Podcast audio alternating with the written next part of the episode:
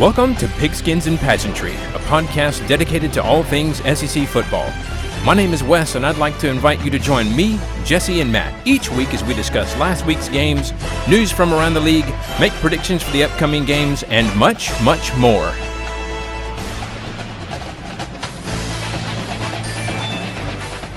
And what's up, everybody? It's Wes. This week, guys, we're here with reactions, a reactions recap that is here in less time than a Bryan Harsin coaching tenure. I'm just, I'm sorry, that was mean. That was mean and may not even be true. So, hey, just whatever. Uh, time will tell. Um, Jesse, I take it that yesterday was somewhat less stressful than the previous week. Yes, I'm feeling much better. Uh, there are still some things I'd like to clean up but it was a much more relaxing game um, for me as well as for my creatures that live with me. Um, we all had a lovely day and spent quite literally the whole day inside watching football, and it was delightful. Glorious, a glorious Saturday. Um, Matt is feeling zippy after pummeling Zippy the kangaroo. How's it going? I, uh, I, as you can tell, I am uh, in a very secure location. Uh, I am doing everything in my power to avoid the Tennessee hype train right now. I have secured myself in my bunker uh, to avoid that because there's a lot of talk right now about what Tennessee's getting ready to do this weekend to Florida, and I'm I'm selling it, not buying that. Not. I love my Vols, but we need to chill, guys. We need to chill. You're not eating the What's happening on Vol Twitter. We haven't had a Vault Twitter update recently. Oh yeah, I, have, yeah. I haven't. I haven't been on Vault Twitter. He, Matt's in the vault. He doesn't know. I, have been secured. I'm, I'm in. I'm in my bunker. I'm staying out of here. That's it. All right. Well, let's uh, let's go ahead and talk about those games from yesterday. Always remember, if you ain't first, you're last. All right. Well, let's get started with uh, poor Auburn, Penn State two and zero. Are we saying poor Auburn? Is yeah. Well, you know, I, I'm saying poor Auburn. Poor Auburn. Okay, uh, if I'm looking at it objectively, not as a Georgia fan or whatever, if. I'm looking at it objectively, poor Auburn, uh, Penn State uh, just handling them, just beating them into the ground, 41 to 12, which was like it was like a slow burn, right? At the beginning of the game, it was like, okay, it's a little bit close. Auburn doesn't look that great, but hey, they're still in the game.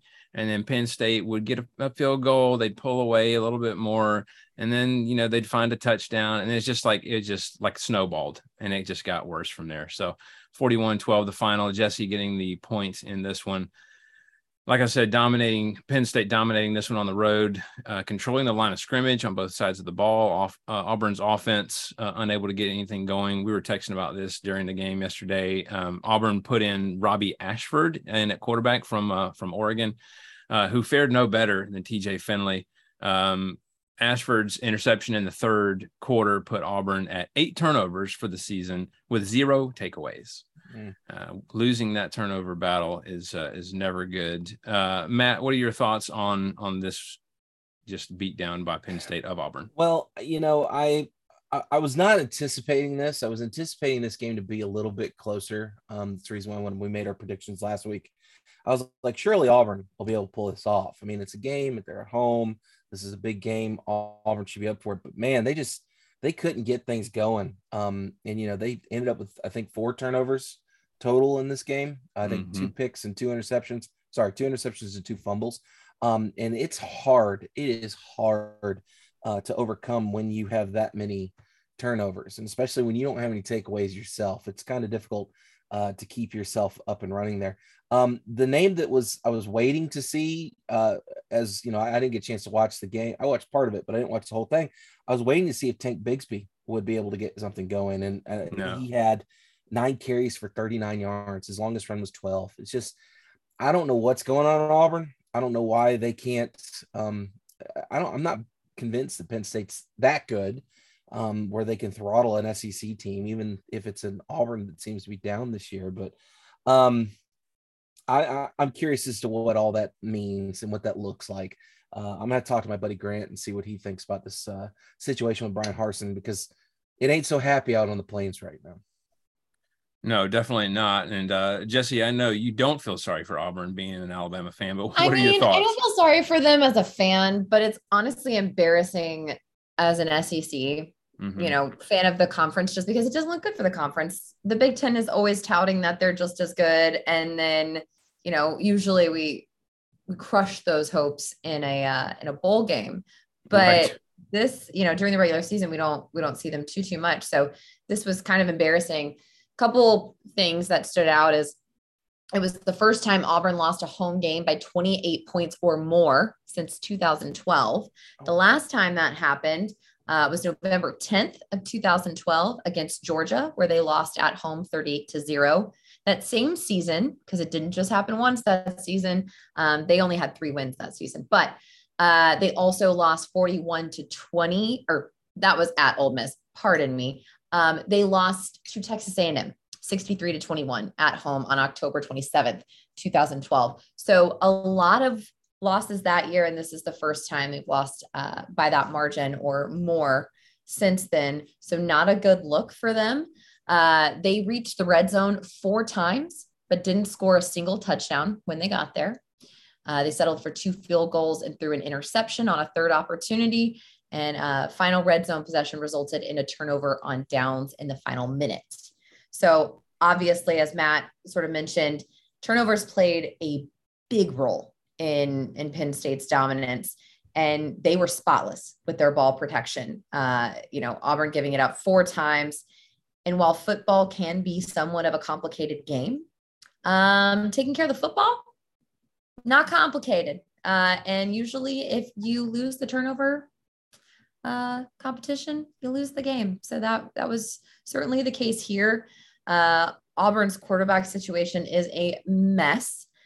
Now, I will say their offensive line not great, Mm-mm. wasn't great. Uh, Penn, Penn State, Penn State finished with 11 tackles for a loss and six sacks.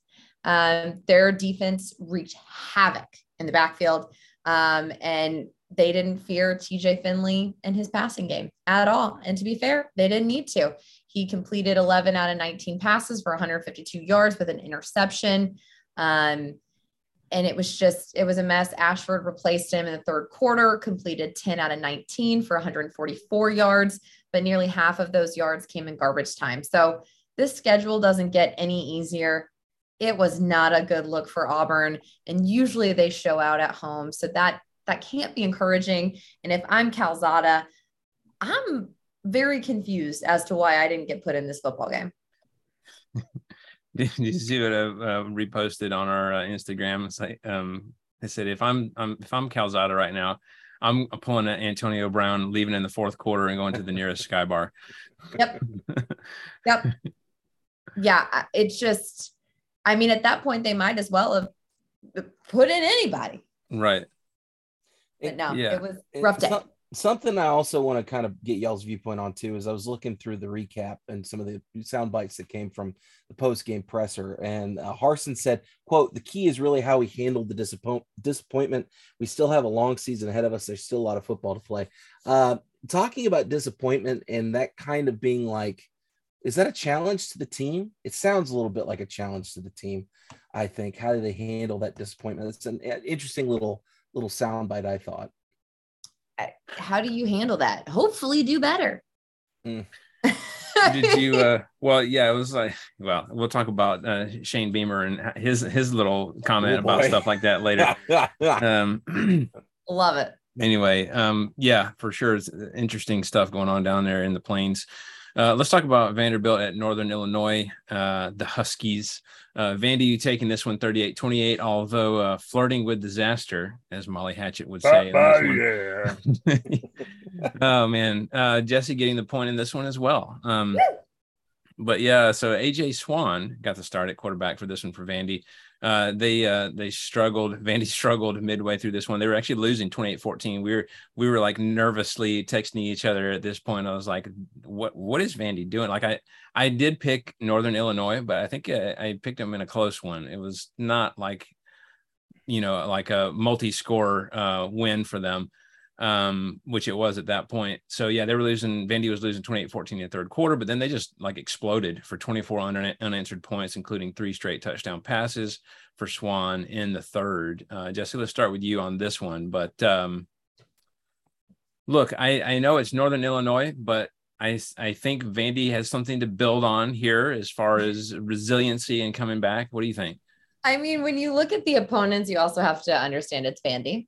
So that's kind of their caliber, to be honest. I mean, it's it was a pretty evenly matched game for the most part. Their freshman school. quarterback, yeah. AJ Swann threw for four touchdown passes, and you know they rallied. They really had to, um, and and came back with a decent margin in a non-conference victory. Uh, it was Swann's third appearance and his first career start, and I think he helped engineer that comeback. You know, it was a two touchdown deficit. Uh, they scored 24 unanswered points in the second half, and he completed 18 of 28 passes for 255 yards and four scores. So, not a terrible performance for a a team that was playing at the level of their competition. So, encouraging if you're Vandy. Now, next weekend, probably not going to happen. Oh yeah. I did see that earlier when I was uh prepping for the uh for the next section of our show or for the next oh, uh no. show. I just looked at the schedule. Yeah. Mm, Matt, what are your a- thoughts on that's this a, one? that's a nasty little gauntlet they got to run through for the next month. Um, I, you know what? This is I- I would call this a good win for Vanderbilt. Um, we we know that Vanderbilt is is the academic school in the SEC. They're really good at baseball. Uh, sometimes their basketball teams are pretty good. Football's not one of their programs that's known for being a powerhouse. So, um, you know, good win for them. Gets them to three and one. Uh, a little bit of a bounce back after that loss last week. Uh, however, like we just alluded to, eh, the sledding is about to get incredibly difficult, especially when you look at who they're playing next week. Um, but good win. I think they've got some stuff they can build on here uh, with AJ Swann. He showed some some moxie to get to pull them back into this, and for the defense to come out in that second half and blank Northern Illinois into only giving up a touchdown, it's pretty pretty good. So, um, you know, Vandy's going to Vandy. We were worried about him all afternoon. Um, Mhm. I know the, the- all three of us were like, "Are they going to be able to pull this thing off?" And, and they did it. So uh, kudos to them, I guess. There's something to be said for your team not giving up, no matter who you're playing. Right. Um, No, So- there's no quit in them. there's no, that right, Coach Beamer? No quit. no quit. Oh man. Um, all right. Well, uh, let's talk about uh, Mississippi State at LSU. Um, LSU taking this one 31 to 16. Matt is the only one who picked LSU, so he got the Because I point. believe, he, he I believe in. Brian Kelly and his purple Believe- shirt. Oh God, the purple's so bad. And I'm It not just saying that because I don't like the color purple generally, but I'm saying like when they interviewed him at halftime, that's just not his shade. It doesn't work. It it's honestly, I feel bad because yellow is a very hard color to pull off as well. And those are just really tough. It just doesn't work for him. Yeah. Yeah. Maybe yeah. with like a white shirt or like a It was really- that has the logo. it was really interesting on Coach O because you have this like hulking man uh, from the Bayou with a purple shirt on, and it was just great. So you know, but it, was like his he was so leathery tan that like it it contrasted. didn't- there was a contrast. there was so a it worked. contrast. It, It, was fine. There, Coach O doesn't have undertones because there's no skin left. Yes. right. Brian Kelly It's saw his skin. And it's He's just not his undertones. he's been out there wrestling gators and stuff. He's just yeah, he's not. I'm sorry, I have by to say it. Thank you for Fashion Corner. We're done. Yeah, there you go. The new segment on pigskins and pageantry. So, um, yeah, I mean, so as far as the game goes, uh, I we all know the Tiger Stadium is a rough place to play at night. We we even talked about on the last show. It's it's just a known thing. But honestly, I, I was so kind of disappointed in the way Mississippi State. They had so many opportunities in this one. Um, the uh, the Bulldogs of the Mississippi State variety kind of let me down. Um, a lot of uh, mental errors, as I mentioned, uh, special teams mistakes. Um, they had uh, the muff punt there, I believe, and then uh, Will Rogers. Uh, look, he wasn't perfect in this one, but it was kind of it's kind of ironic because I think we just had um, in the listener feedback segment last week we are talking about how deep the receiving corps is at Mississippi State, and I saw so many drop passes in this game. And I'm not putting it, you know, I'm not saying Will Rogers is, like I said, is is perfect, but man, uh, it's, it seemed like every time I was turning around, I was like, what is going on here? The ball was right there. You got to make that catch, and nobody was helping him out. So, um, still credit to LSU. They did what they had to do. Uh, and uh, Jayden Daniels, I mean, he had a great great game. He uh, he was clutch. Uh, made some key runs when he needed to. He actually rushed for uh, 93 yards and a touchdown as well. uh, as uh, as passing for 210 yards and a touchdown. Uh, let's listen to uh, what Coach Brian Kelly had to say about this game. Thanks, Tess. Coach Kelly, you were down by 13. Second half was incredible. You scored three touchdowns in the fourth quarter. What did you think of just the overall process and resiliency of the team? Well, we're fighters. Uh, we showed that in week one. We just didn't execute, you know, at the end. But um, you know, that's what we know about this team. They'll fight. Um, we executed so much better in the second half. Our defense played great. This is a really difficult team to defend they played very well. Uh, I thought their defense is very difficult, but we got into a rhythm, and I, and I think, quite frankly, you know, up front, our guys did a great job in the second half. We were able to run the football. We had the big runs, and we could control the line of scrimmage late. And, um, you know, in the SEC, you got to run the football. We were able to run the football late, and that was the difference. What does it mean to get your first SEC win? Yeah, I mean it's really nice. I mean, anytime you can win a game in the SEC, it's it's an accomplishment, especially against a really quality team, and that's a veteran team. You know, we started two freshmen on the offensive line, and uh, they managed to hang in there, and we'll just keep building it, and take it one time, and we'll enjoy this one, and, and get ready for next week. Thanks for the time. Thank you. Matt, what are your thoughts on the the fighting LSU Tigers? Well, um, again, love love the sound bites here. It felt like Butch Jones all over again, but uh, either way, um, or maybe uh, Drinky. Um, I'm a, I'm I'm I picked LSU. I'm disappointed for Mississippi State. Um, you know, Mississippi State came out. They looked pretty good in their first two games. I thought maybe we had turned the corner uh, on the um, Mike Leach experiment in Starkville, but uh, maybe not. Um, this is an LSU team that you know is rebuilding a little bit uh, after last year, and I, I picked LSU just because it was a night game in Death Valley. Um, but I was really disappointed for Mike Leach, and like you said, drop passes were I think the story of this game. Um, and and you know LSU's defense played pretty pretty solid game too. Um, I can't remember who it was. I just had his stat pulled up. Is it BJ Ojulari? Is that his name? Ojulari, yeah. So he he had a pretty two quarterback curries, uh, two and a half tackle for losses, one and a half sacks. Yeah, they were calling um, so he, his name a lot during they, the game. They said his name a lot. Um, his name kind of popped off um, the defensive stats when I was looking through that because again, um, that's the thing about Mike Leach's offense. It's potent if you don't disrupt it. However, if it gets disrupted, then you're running into some issues. So I hate this for Mike Leach, uh, but this is a confidence builder for Brian Kelly and for LSU. Um, it will definitely be interesting to see how they build off this, especially as we get into the rest of the teeth of their SEC schedule. And I know Tennessee's going to have to go see them at some point. So um, kudos to LSU. Yeah. So Matt's not uh he's not mad, he's just disappointed. So yeah, um, yeah, I'm I'm disappointed. That's a great way to put it. Jesse, your thoughts? Yeah, I mean, I thought uh, Brian Kelly touched on it. The defensive line for the Tigers was was great. They were probably the best position group of the night. They dominated the line of scrimmage against Mississippi State. They sacked Rogers four times and made eight tackles behind the line of scrimmage. They hit Rogers even more when he was passing.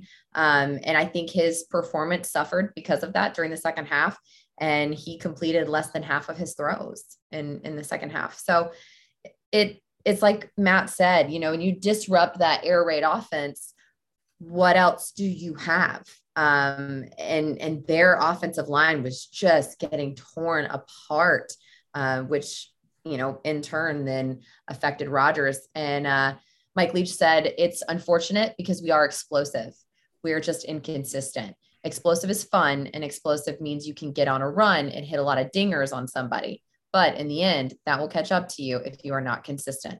We have got to coach consistency in them. That is what we have to do, starting with me. And I think that's true. I think last season we saw it as well, where it was like when the air raid worked, it worked. And you saw these crazy numbers from uh, Will Rogers. But then when it wasn't on or when someone put holes in it, it it wasn't great and that's not something you can do in the sec or really any conference um, LSU outscored Mississippi State in the fourth quarter uh, and 31 to 3 during the game's final 31 minutes. That's insane. Uh, like you said, Daniels for LSU, he was great. He had a great showing, accounted for more than 300 yards of offense, including the, you know, passing touchdown or rushing touchdown, um, which was great for him. Something that I wasn't necessarily expecting, just knowing that LSU is kind of rebuilding. And um, he completed 22 for 37 passes for 212 passing yards without an interception and rushed for for 93, mostly on scrambles. But that's that's got to be really encouraging uh, for those down in Baton Rouge. So sad to see that performance from Mississippi State, especially because I picked them to win. But it is it's tough to play in Death Valley, and when your defensive line is showing out like that, you're you're going to put up those numbers and you're going to come out with a win. Yeah, for sure. All right. Well, um, interesting uh, look for both of those teams. Uh, some unexpected things, and uh, we'll, we'll have to follow them both closely because uh, we're uh, interested to see where both of those programs are going. Um, all right. So the next game we're going to have to file under. Uh, I did not expect to have to talk about this, and that was uh the Missouri State Bears. Dub Bears at Arkansas. Arkansas winning this one, thirty-eight to twenty-seven. Jesse getting the point in this one. Um, here we are talking about this game for some reason. um, Arkansas, man, it's like they just decided to like I don't know what they decided to do. They were messing around against Missouri State and didn't even have a lead until nine minutes left in the game. And that was when Bryce Stephens returned a punt 82 yards for a touchdown.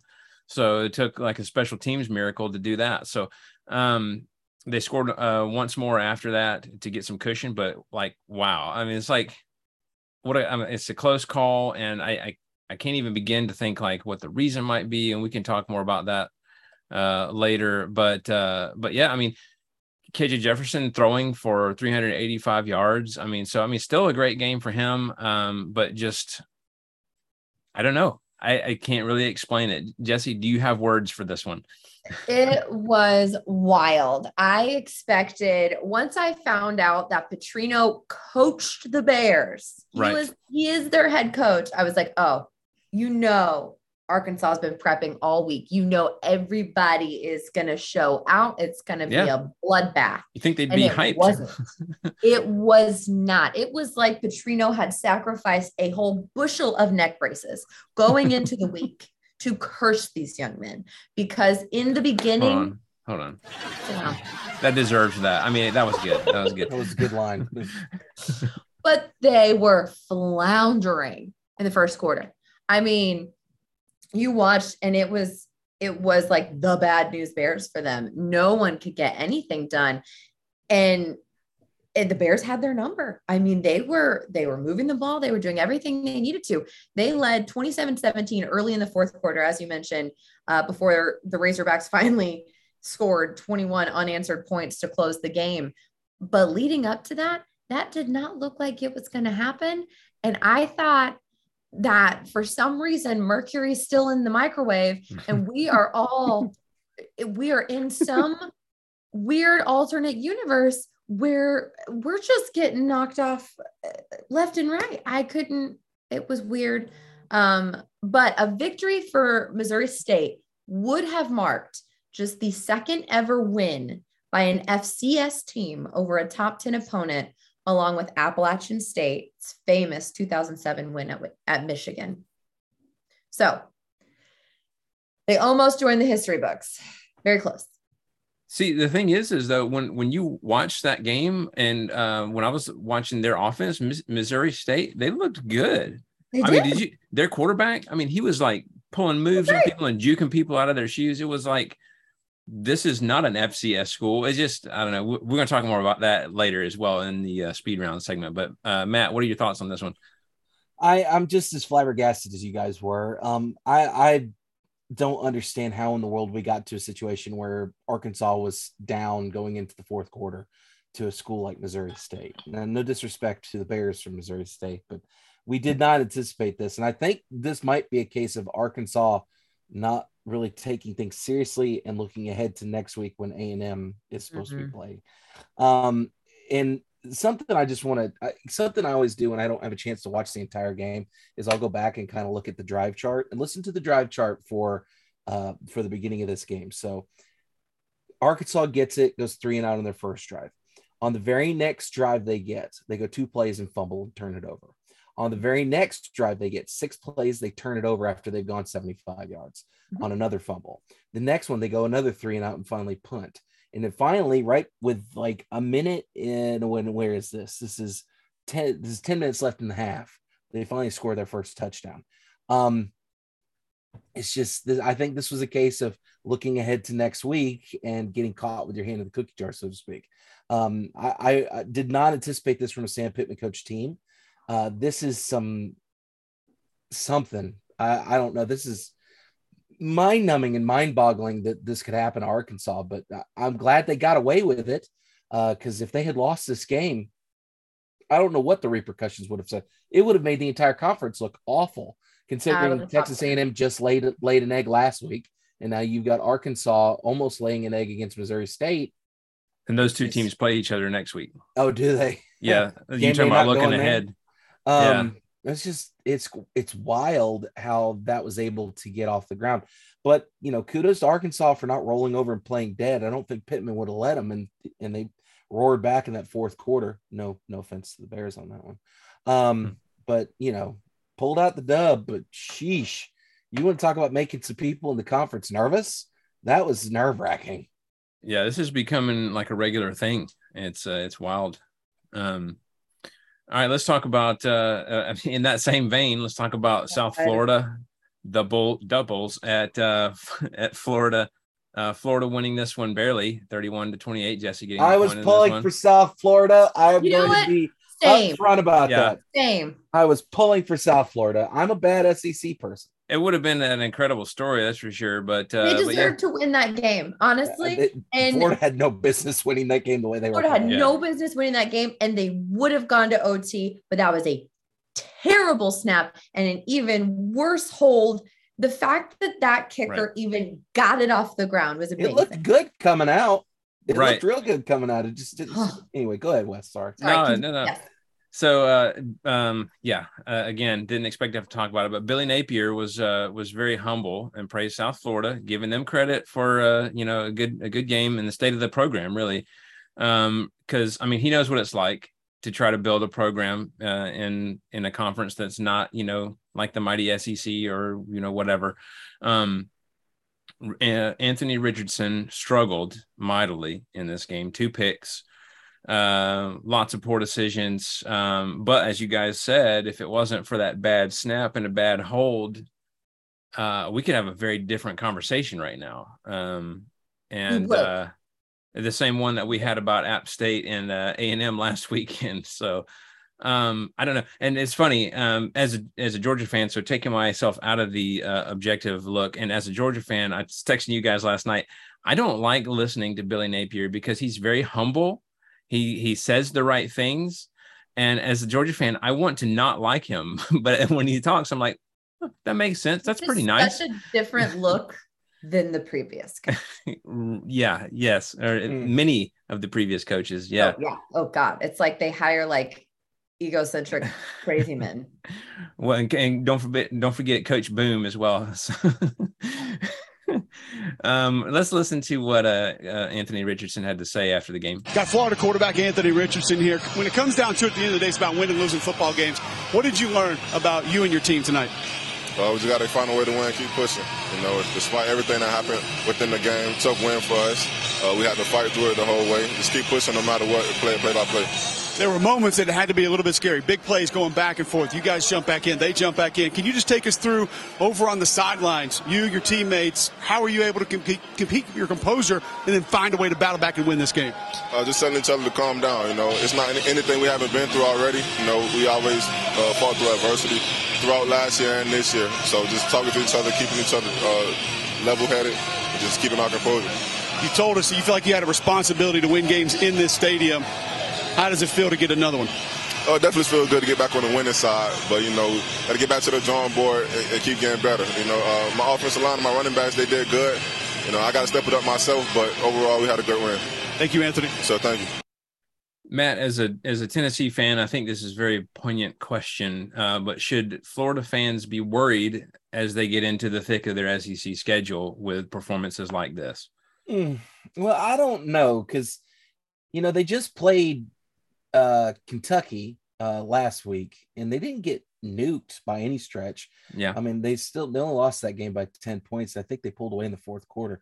Um, so they're still competitive. Uh, it's not like they're going to get completely demolished. And when we talk about the Tennessee game here a little bit later this week, I'll I'll give my feelings on that. But um, if I'm a Florida fan, I'm a, probably a little concerned. Um, Richardson's doing this Jekyll and Hyde thing where he looks really good one week and then the next week he doesn't look so good.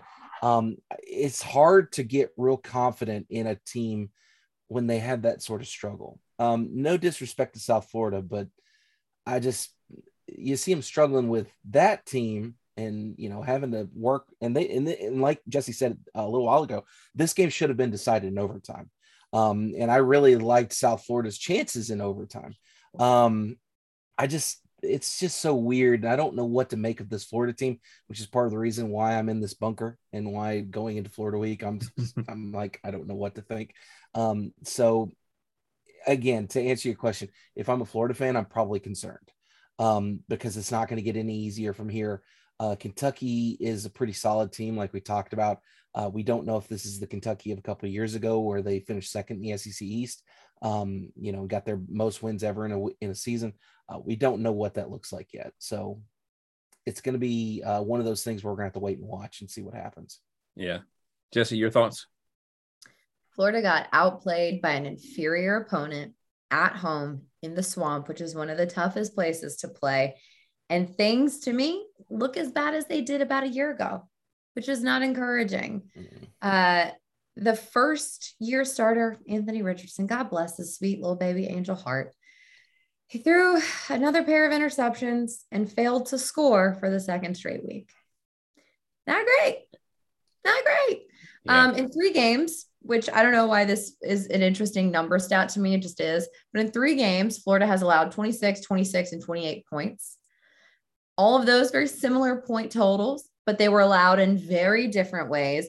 In this game, it was a combination of Anthony Richardson interceptions uh, and a pretty poor run defense. Florida allowed USF to rush for 286 yards. And it's pretty hmm. clear that the middle of the defense is just as bad as the linebackers. So, not great. Uh, Florida has not scored in the third quarter of its first three games at all. Oh, ouch. Not weird. I don't know what we're talking about at halftime in the locker room, but maybe we should change our tactic because three is not their lucky number for some reason. Uh, just just weird. That's just odd. But they ran 48 plays in the game, and three of them were kneel downs just to run the clock out.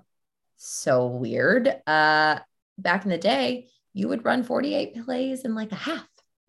So they were three for eight on third down conversions.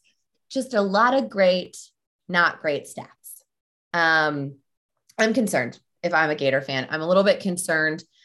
Usually your team plays better at home, especially somewhere like the swamp where it is very, very electric down there. Your fans are almost on the field with you, just the way that the stadium is built.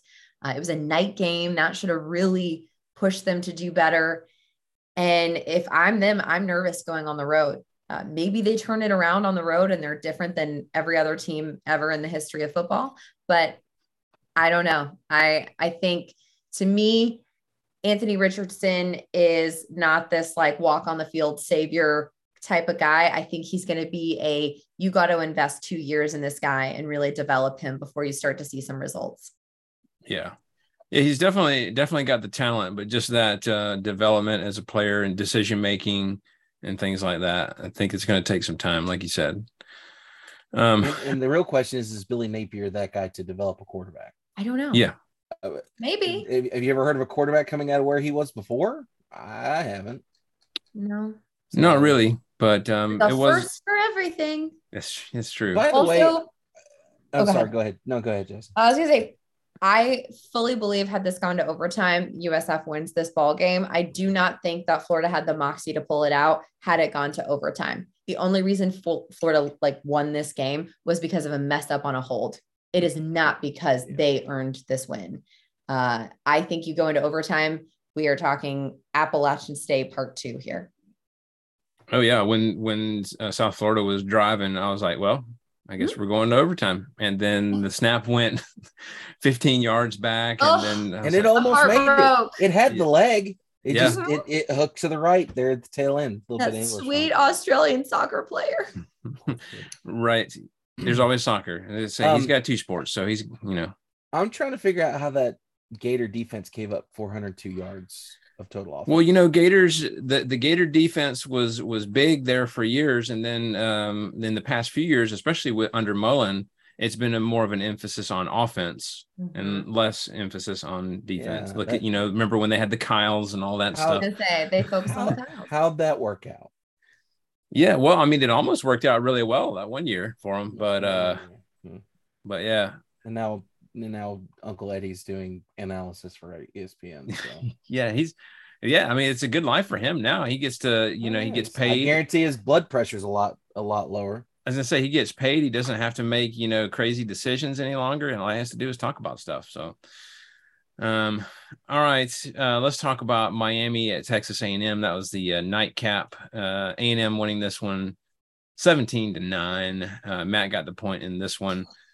Um, so just right out the gate on this one, defensive backs Denver Harris and Smoke Bowie, and wide receivers Evan Stewart and Chris Marshall were all suspended for this game for violating curfew rules. So they were already kind of, you know, uh, behind the eight ball on that one. But then they lost uh, defensive backs Brian George and Demani Richardson early in this game to targeting penalties. So we're just going way into the depth chart for defensive backs right now. Um, so um, as far as the quarterback play, we talked about this. Uh, uh, Max Johnson got the uh, got the start in this one, and you know I don't know if he did that much greater. I mean, you look at his stats: a ten of 20, 140 yards, one touchdown. I mean, it's better than Haynes King last week, but still, it's not exactly. Of course, you know, um, as we'll hear from Jimbo, he he did do uh, better at his uh, decision making and and stuff like that. Um, this one was kind of a like a snooze fest as far as scoring goes. Uh, not just because it was a nine o'clock kickoff, uh, but uh, it was just it was just kind of boring, honestly. Um, but A&M gets the win. They bounce back from last weekend's debacle. Uh, let's hear what Jimbo had to say about this one. Fisher, you had to make some difficult decisions this week, and one of them was pulling your quarterback. How do you describe how Max Johnson came in and performed? I thought he did a really nice job. He led the team, played with poise, and didn't try to take things that weren't there. Made some plays when he was there. We got to get a lot better, but he led us to victory and did the things we had to do, and our defense played outstanding. I Devon Achane was so terrific for you tonight. How do you describe the burst that he gives you? He's just an unbelievable athlete He can catch and run, and he's a very diverse guy. Nias played really good. We have a lot of those guys like that. We just got to get used to using them more and do a better job. You had to make a hard stand tonight and help some young men grow up. How hard was it though when you kept seeing DB after DB go out of this game? Yeah, listen, we got to we got to do what's right. There's, you got to do things right no matter what the circumstances are. I think well, but shit, we got to get everybody on the same page and doing those things. And yeah, just sometimes mistakes are made, but we grow, and that's what kids do. But uh, you know, we, we our team showed a lot of heart and a lot of guts today. To beat a team like Miami that's on the come up, how do you describe what this does coming off that loss last week? No, exactly right. Showed I say I say fear does two things: fear fear everything and run, or face everything and rise. And that's what we did, and we got to keep doing it. We got to get a lot better though. Thanks, coach. Thank you. Jesse, let's start with you on this one. What what are your thoughts on A&M's win over Miami? It was sloppy. It was a sloppy win. Uh, which of course, you know, I think yeah, you have that many guys out. It sucks to have to pull into your depth chart, but you got the number one recruit recruiting class. You should have the talent there to back it up. It was just, I don't know. I think there's no doubt that A&M's offense is extremely limited is is what I would say right now. I mean, I'm sorry, a Shane, a chain, a Shane. How do I say it? A chain. A chain. And Smith, they were essentially the only reliable pieces. Uh, you know, Johnson was smart with the football and and he did he did the job. He played a clean game, no risky decisions, very different than what we saw out of out of King, but I don't know if he is enough to make them a contender in the West.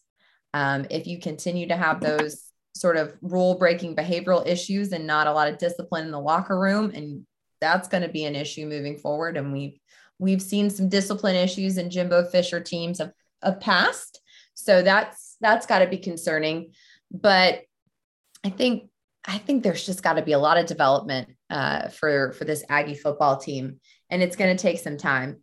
Of course, it's a great win to get against Miami, but when you get into the thick of that SEC schedule, you're going to have to have a team that is disciplined both on the field and you know off the field and i don't know that that's what jimbo fisher has right now. Um, and and it's hard to go into the depth chart and unfortunately this is something nick saban talked about um, in the bama game but we are living in a world of transfer portal where you are a star recruit and you don't want to sit behind somebody because you're a star recruit. So you're just going to enter the transfer portal. And so when we get into the guys that are sort of the backup guys, there's no veteran backup guys to jump on the field because if you're someone that can jump on the field, you're the next guy in line, you're just going to transfer somewhere. And that sort of backup leadership that you need in in those guys that are in the depth chart it's not there. And that's across all programs. So i think that's something that that you're going to see across every program but something that we certainly saw uh, for the aggies. Yeah. Matt what you think man? Uh, I think Kirk Herbstreit hit the nail on the head earlier. Um, he said one thing, one of the issues, the other, and this is a quote from his quote, the other thing is unwarranted preseason hype. Number six, high expectations for a team that did not deserve that. They beat Alabama last year. They have all these great, great, great recruits, and all of a sudden, everybody thinks they're Alabama. It doesn't work like that. And I could not agree with Kirk more. Um, the Aggies uh, just don't look good uh, offensively speaking. Um, I think they ran the ball. Where's the stat? They ran the ball 32 times. They averaged 3.9 yards per carry. Um, and I don't know enough about A&M's offense to know that they're supposed to be able to, if they're run first or pass first team. But in the SEC, you got to be able to run the ball somewhat. And 3.9 yards per carry is not going to cut it. Um, and like, like we've been saying, this is a team that offensively they struggle. Defensively, they're able to hold them into games. Um, but how's that going to look when they run into Georgia or if they run into Bama or when they run into Mississippi State, who can get the offense clicking when they have to? Not, they're or not in LSU. Or in LSU. They're not going to win in a shootout. That's not going to happen. Um, so I don't, this is not, a, if I'm Jimbo Fisher, I'm feeling a little concerned. Um, and just like you said earlier, you know, um, uh, Max Johnson did look a little bit better, uh, but still 10 for 20 for 140 yards. It's really nothing to write home about. Um, I mean, granted, he especially had, for a quarterback whispering coach. Yeah, again, uh, I I'm I hate to say it about Jimbo, but I think I think I, I don't know. I don't see this ending well. I just don't. Those boosters in Aggie, Aggie, Aggieland are not going to be that patient. I don't care yeah. if they did sign him to a 10 year contract. They're not going to be that patient. Yeah. No, and they'll put up the dollars for any buyout. They, they will. And yeah. you better believe that they will. They get a they get a hot lead on a good coach they'll cut him loose in a heartbeat. Absolutely. And that midnight yell, I'm sorry, that video, that old row release, that was so uncomfortable. I I need someone to help us understand because I felt uncomfortable watching it on video. I I was watching it the whole time just trying to figure out like where like where's this going? You know, I mean, it's like he kept trying to say stuff to try to try to get a laugh, try to be cool, try to, you know, whatever. And you probably like, had to tone it way down after that Appalachian State thing got out. Yeah, but some of them like, were like them in the rear. some of them were like do do jokes type of stuff. it's like, uh, okay, this is just awkward now. A and M's in a weird spot right now, and I'm not just talking about the football program. We're talking just all across the board. When you look at the situation with the midnight yell stuff, with the with the football program, it's just it's not a good look. Yeah, also, I know. With Texas entering the SEC, yeah, it's about you, to get a lot more uncomfortable. It is because before I feel like you know the coaching staff could recruit could say, "Hey, you're going to play in an in the SEC, right? right? You're going to play here. Don't go to Texas. Come here." Well, that chip's now being taken off the table, and Texas looking at least on the field better than A and M is. Yeah, and yeah, I was gonna say, you know, um, the the team that was the angriest when that announcement was made that they were joining was A&M. was A and M because they're like, oh well, we do not have the Texas monopoly in the SEC any longer. Mm-hmm. uh, I know Jimbo was trying to sell this as um, Max Johnson making smart decisions, and you know the stats weren't great, but he he didn't force anything that wasn't there. But I mean, still, uh, to your point, Matt, you said I don't know uh, if they are a run first or a pass first team. I don't think A and M knows at this point. They point. don't. Mhm. They, have don't no idea. They don't have an identity, and that's the problem. Um, and, and again, why it's mystifying where you have a uh, not only a coach who's making all this money, but uh, you also have all these recruits that just continue to pour in. And, and let's let's be honest. I mean, yeah, they had the number one class and they had all these five stars this year, but it's not just this year. A and M's been recruiting at a high level the past several years, Goes and back even to beyond. Yeah, yeah, no doubt. So I mean, Uh, we look at, you know, you look at recruits that come in, and it's the same thing that happened at Mizzou. These are these are good recruits that are coming in, and it's like nothing's being done with them. regression. Yeah. Yeah. Um, all right, let's uh, talk about some blowouts real quick. Uh, the first one was Georgia at South Carolina. Georgia winning this one 48 7.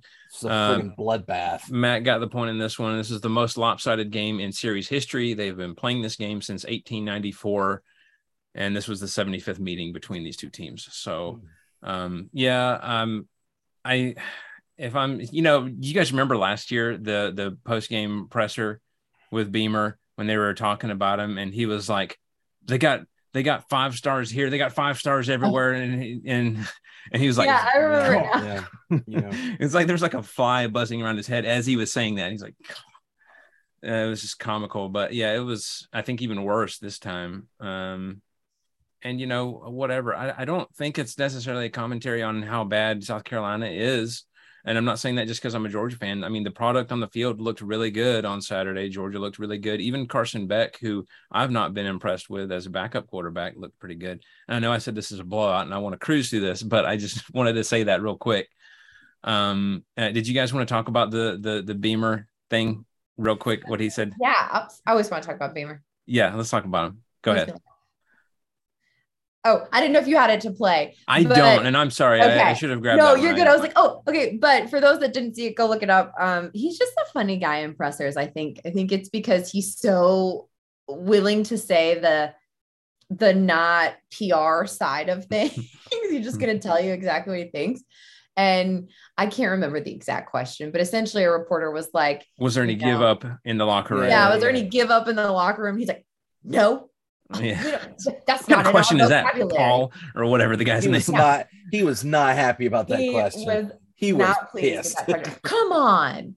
Yeah. and it was just it was funny but i mean i kudos i hope there wasn't because if i were them there would have been a lot of give up in my locker room Yeah. i was not encouraged by the spencer rattler performance now granted his line was not holding and he was getting just smashed right. but i was not impressed by his decision making skills in that game at all Yeah. Well- Matt, did you have anything before we move on? Listen, and if you're a Carolina fan, you may want to cover your ears because this is probably going to offend the heck out of you. I'm getting some hardcore, hardcore Derek Dooley vibes off Oh no. of of not Beamer. good. Like I, he screams Derek Dooley, they're coming. Orange pants, Derek Dooley. Just Mm. I don't. Oh, I just everything about him, the way he presents himself, the way that their teams have looked in these games. I just it screams Derek Dooley, and, and I I'm going to say a prayer for South Carolina tonight before I go to bed because if they have to endure what Tennessee had to endure under Derek, Derek Dooley, um, God help you. If you're if you're a Carolina fan by the by the end of that tenure, then you are a true blue, dedicated garnet and gold, whatever, what have you. Like you deserve you deserve They a conference really championship. Encouraged by him though. Every Carolina fan I've talked to, and I haven't talked to any since yesterday, but as someone who lives in Carolina country, uh, they seem very encouraged by Beamer. So I I think they have some patience. I, I can tell you, ten, Tennessee fans were real encouraged by Derek for the first, Yeah. year or two as well. So Yeah, but I've had cool played this game. I don't I've even like seen orange. This, I've I've seen this game, kids. I've seen it, and he ticks that box of of Derek Dooley. So Okay. I never thought about that. Well, I'll, I'll, I'll be looking oh, at things through that lens from now on. By by the way, I need you, Wes, while I have you here. Uh, I need you. Hold on, let me pull up the kid's name because I've forgotten what it is. Um, I need you to talk to Brock Bowers and tell him he needs to chill the heck out. because, son, he had five catches and he went 121 yards and two TDs uh, in this game. Like, who? Yeah, one of those was a really long reception. 78 yards. Yeah, I was gonna say it's about yeah. And I'm just He's like, where you need to chill, dude. Like you're gonna hurt yourself. Defense got to shut this man down. It, Don't give does, this man any room. It does feel good when you're playing an SEC opponent, but you're able to get your your second and third string in there pretty quick. Um, so I, I mean, I don't know. By, by the way, one more thing I want to mention, then I'll shut up about this. Is Georgia's defense is is scary good. Um, they had six tackles for losses in this game, and then nine quarterback hurries in this game as well. So Spencer Rattler getting any kind of progressions was just no shot. Mm-hmm. Uh, he didn't have time to breathe, let alone to go through reads. So that Georgia defense is nasty. And, and I'm pretty sure that's why Georgia won the national championship last year too, is because of that defense. Yeah. And that um that touchdown late in the game on the on the third stringers and beyond was the first touchdown that they gave up this year.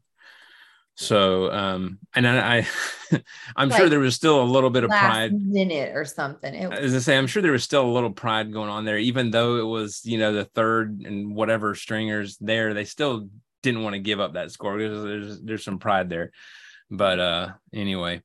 All right, let's uh let's move on to Youngstown State, the Penguins at Kentucky. Uh, Kentucky uh, winning this one 31 to 0. Uh, Matt got the point in this one. I have nothing to say on this one because Kentucky took care of business, right? That's like one of those. They did what they were supposed to do. They did what they were supposed to do. And then uh, Abilene Christian Wildcats at Missouri. Mizzou winning this one 34 to 17. Um, uh, I got the point in this one. Um, you know, uh, this one was apparently so overlooked that ESPN didn't even have a box score on it. I had to grab this from like CBS Sports or something. So, um, so anyway, um, so they did what they should have done there. Um, and then uh, Ole Miss at Georgia Tech. Ole Miss blowing them out 42 to 10. This was not even not even a game uh, for even just a little bit. Matt got the point in this one. They almost tripled their yards. Yeah, yeah, it was just yeah, it was crazy. Um, then uh, UL Monroe at Alabama. Bama getting this one th- uh, 63 to 7. Uh, Matt getting the point in this one. Uh, almost got it exactly right, man. You had 63 10. You're so close. close. Yeah. yeah. So close. So, uh, Jesse, I'll stop here because I know you want to talk about this one. So, That's what do you got? I just got a few bullet points. Uh, it was good. It was, we needed this little tune up. Um, and, and for the sake of my cardio health, I needed it. but uh, Bryce Young passed for three touchdowns and rushed for a fourth. Will Anderson Jr. scored on an interception return. And uh, I was hoping that we would have a 63 to 0 victory, but that's okay because at the end of the game, I'm not kidding. I quite literally didn't know who some of these children were. I have no idea who they are. Um, they clearly play for us. I don't know if they regularly play for us or they were someone's cousin, but everybody got playing time. it seemed like everybody got scored touchdown. Um, we scored on offense, on defense, and on special teams in the first six minutes of the game, which was very fun. Um, and that was after the defense and special teams was after the first Bryce Young interception of the season. And he did end up throwing two interceptions. And I will say both of them were bonehead moves. They were not something where it was somebody else's fault. I really do believe that it was just poor decision making on uh, on Bryce Young's part. So that was not great. And the second quarter, we kind of stalled for a minute, which I know looking at the score, that seems asinine to say, but we did kind of sputter a little bit, which is something that I think we also saw in the Texas game, which cannot happen moving forward. Uh, Young completed 13 of 18 passes for 236 yards. Again, he also threw his first two interceptions of the season. Jahmyr Gibbs was a versatile weapon for us. He gained 36 yards on nine carries and caught four passes for 65 yards, including a 37 yard touchdown. And I believe I saw a stat today saying that he is our leading receiver, which is kind of an interesting one.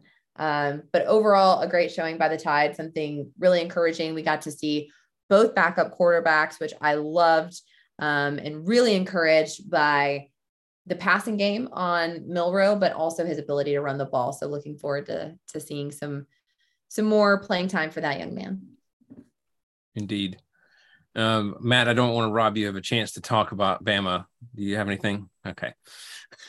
All right. Going to Bama. I mean, all right. There's nothing to talk about. Well, last but not least, let's talk about the Akron Zips at Tennessee. Tennessee getting this one 63 to 6. I got the point in this one. Um, yeah, not I I don't have much. Matt, what do you have as a Tennessee fan? What you got? Um again, I'm going to point to the bunker door that's tightly sealed. I'm not buying the hype. I not love my it. boys. Don't get me wrong.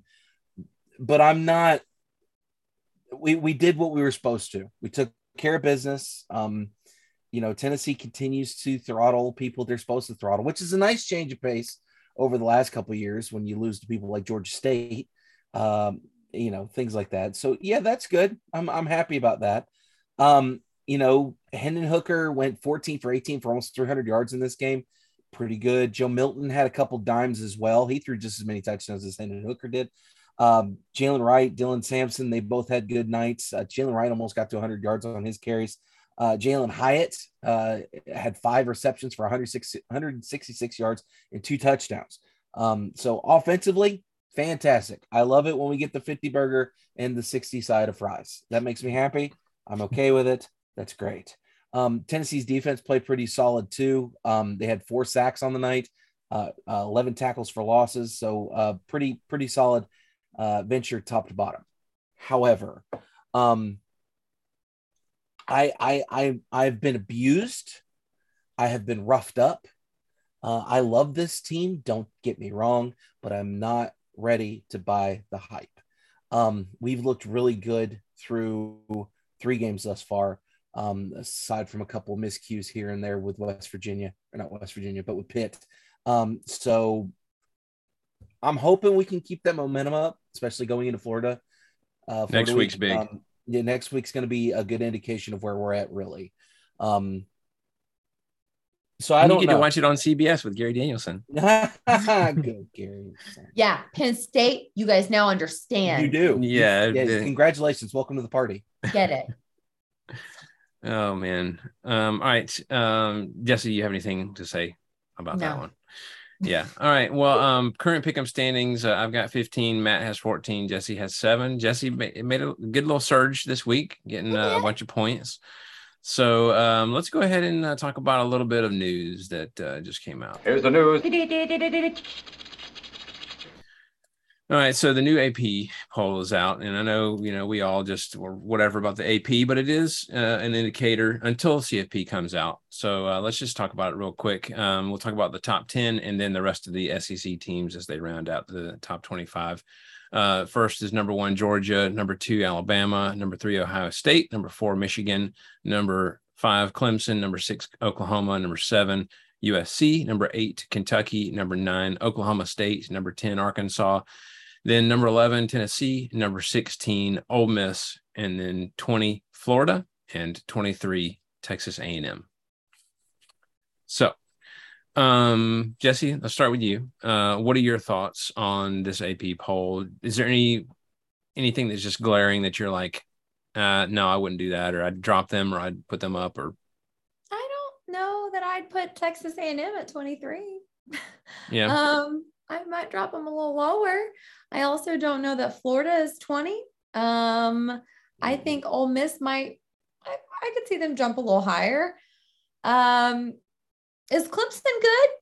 What are they? What are they doing? I don't know. I don't, I don't know. I don't know that we really know yet. I don't. Okay, that's a bold move. Let's just drop them at five because of name recognition. um, stop putting Ohio State in the top five just because. stop it. Hey, stop. them Buckeyes are good. I just hate it, and I just I feel like Ugh. Oh, wait, Jesse, let's go back and talk about Clemson. Clemson deserves to be a top three. Listen to who they've beat so far this season. They played Georgia Tech at home. They beat them 41 to 10. They beat, they beat Furman 35 to 12. And they beat Louisiana Tech 40 to 20. Definitely top five team. Wow, for sure. No, yeah, mm-hmm. move those guys up. But hey, they got a tough matchup this week against Wake Forest. Whew. And then next well, week they got to play NC State. Wow. Okay. I'll start finding out a little bit more anyway. tough ones. Um, Michigan, okay. I, I mean, it's so early. I don't even know. Like, it, none of it matters. It's all fake. Nobody cares. It, it. But I will say, Game Day did a great special on one of the Michigan tight ends, and I almost cried. It was lovely. Yeah. Um, Matt, uh, your thoughts on these rankings? Okay, so I want to preempt. Hold on. Uh, uh, Just breathe. It's okay. It doesn't matter. I am Jekyll and Hyde when it comes to looking at the AP right now, and I'll explain why. One, I'm trying to figure out why in the world you'd put Tennessee behind Arkansas. Mm. That's I have a problem with that. Yeah. On one side of, of me, I have a problem with that. On the other side of me, I'm thinking we don't need to be in the top 10. That's You have to talk in a different voice now. Oh, we don't need to be in the top 10. We don't deserve to be in the top 10, but we're really good and we score lots of points. No, we're not very good. We suck. Ah. Like I just this whole ah, I don't know what to make of this. Um again, Clemson's top five because they've been decent the last 10 years. It's the only reason why they're up there. Uh, Oklahoma's been throttling people. They took care of Nebraska this past weekend. So, I mean, I Mhm. guess they deserve to be in the top 10. I saw USC at seven, and I'm like, why? Why? Especially ahead of Kentucky. I just, okay. Name recognition. I, I reckon, but think it's not not it's just that, but 2002, and they don't have Matt Leinart anymore. Like, when, was Yeah. when was the last time USC actually did something? Can you name when that last was? Like 2008, right? I think that that might have been about it. Yeah, and it, it's been 20 years. They ain't done sh- Nikes since then. Um, I'm still trying to figure out why Florida's top 25. Um, Yeah. because I don't think they should be. Um, and I th- agreed with Jesse that Ole Miss should be higher. Uh, Ole Miss has been taking care of business too. They should be top 15. It's it's interesting. You you have a lot of these uh, these classic uh, blue bloods that people just really want to be good, and we saw that applied to uh, Notre Dame until they did so bad they they couldn't keep them up any longer. they couldn't Um, justify it anymore. Um, No, and somebody tried though. I, and I feel yeah, Guaranteed. I feel like uh, some of that's being applied to uh, Clemson and certainly USC right now. Um, it's almost like people are just hoping that some of those glory days come back. Um, which you know, hey, if they keep winning their games, I guess I can't necessarily argue with that, um, depending on who they're beating. But, um, but yeah, I, it's it's interesting. Everything will be answered when we get our expanded playoff. Oh man, it can't get here soon enough. I'm you. Also, I just looked at USC's record. They played Rice in their home opener. Yeah. Then then they beat Stanford by 13 points, and then they throttled Fresno State this past weekend. They don't play a ranked hmm. opponent. Hold that thought. They don't play a ranked opponent until the middle of October. Who is it? Utah. okay, well, there's there's a little And bit of a measuring that's- bar with that's it. Florida that's there. The, that's the only a little bit. The, the only ranked team they play. They wrap up the season against Notre Dame, hmm but that's it. Woo! Yeah, that's they're the gonna sit. They're classic gonna sit in USC the top Notre Dame. ten until they drop until they screw up. Stupid. Of course, um, you know that's not that much different from. I mean, back in the day, dur- uh, under the uh, BCS, uh, USC used to skirt along with their their terrible schedule, and they would That's make true. it undefeated at the end, and they would make it into the the championship every time. Them in Texas. so uh, what happens when you don't play anybody. Right. And that was the point of contention for so long. But yeah, but the, the computer's unbiased. oh man. I'm so glad the BCS was the worst. I'm so glad we don't have that anymore. Well, that's the only way Tennessee won national championship, so I can't say well, at least it was in an SEC schedule. I'll give them that. But hey, um, all right, let's talk about an old SEC coach, uh, Nebraska. Oh, Nebraska reaches out to Urban Meyer, and this has been confirmed about their head coaching position. And uh, I really want to know what you guys. uh, We've already talked about this a little bit, but like, what are your thoughts on their their their thinking, their line of thinking? Why they would reach out to Urban? What's the possible consequences here? Like, what do you guys think? this is desperation. This is No, we've seen it- no, we've seen it not. They happen. want they want a they want a splash hire. we've They went with the up and comer Lincoln Riley. That didn't pan out. Now they want somebody that's going to get some press. I think you guys are saying the same thing though. Yeah. they they want a They- splash they're hire. desperate for attention. It it happens. Think of like in college, there's this like I can't say the word, but F boy, right? Who who uh, he's he's the thing. He he's you know he's like the fifth year senior, and for some reason everybody thinks he's a big deal, even though he's not. Uh-huh. He's never going to graduate. And for some reason, you've got this like freshman girl that's like, oh my god, it's like no, he just broke up with Brittany, Lindsay, Ashley, Summer, Tammy Lynn, all in this week. You don't want you don't want. He's gross. He'll cheat on you, and you're like, lot. He's Quite literally. different with us. He he'll stay. And it's like, no, we won't. We have seen this. I've seen it at every fraternity, and I've seen it with Urban Meyer. Stop it. You're better than that, Nebraska. Just be single for a while. You've seen it with Urban Meyer at a fraternity. No, I'm just kidding. I've seen it with Oh, and Morse. Just don't do this to yourself. yeah, Matt, what do you think? I, I it's just the whole situation. I don't I don't think they should have fired Lincoln Riley quite yet. I think they should have given him a couple more games this season. Scott Frost.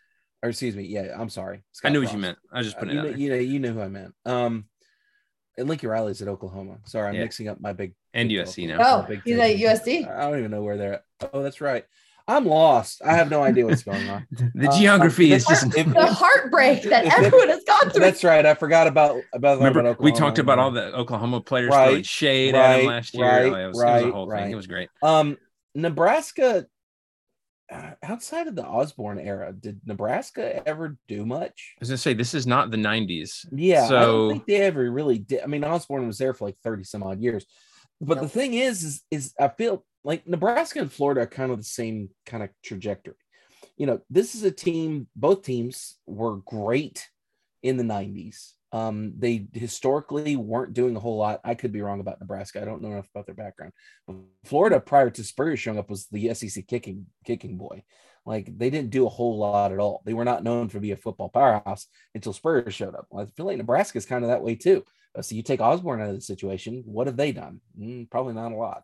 So Yeah. they're trying to figure out who to hire. Is Urban Meyer the guy? Ugh.